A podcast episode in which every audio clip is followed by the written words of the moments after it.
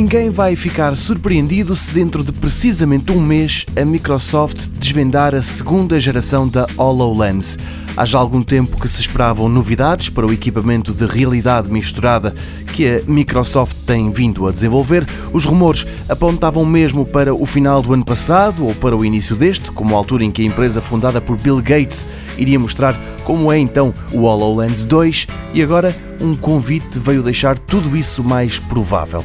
Esta tecnologia é mais uma que faz parte do campo da realidade aumentada, embora a Microsoft prefira chamar-lhe misturada. O visor não é muito grande, tem lentes transparentes e, assim, posto sobre a cabeça, junta ao mundo real tudo o que a tecnologia permite.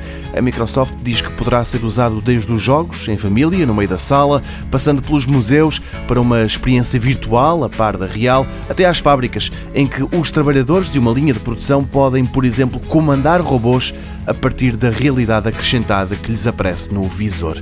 A segunda geração deste equipamento deve ser mostrada em Barcelona no dia 24 do próximo mês. A empresa não o diz diretamente, mas é isso que dá a entender quando afirma que na apresentação estarão o patrão da Microsoft, mas também Alex Kipman, o líder da equipa que tem desenvolvido esta tecnologia.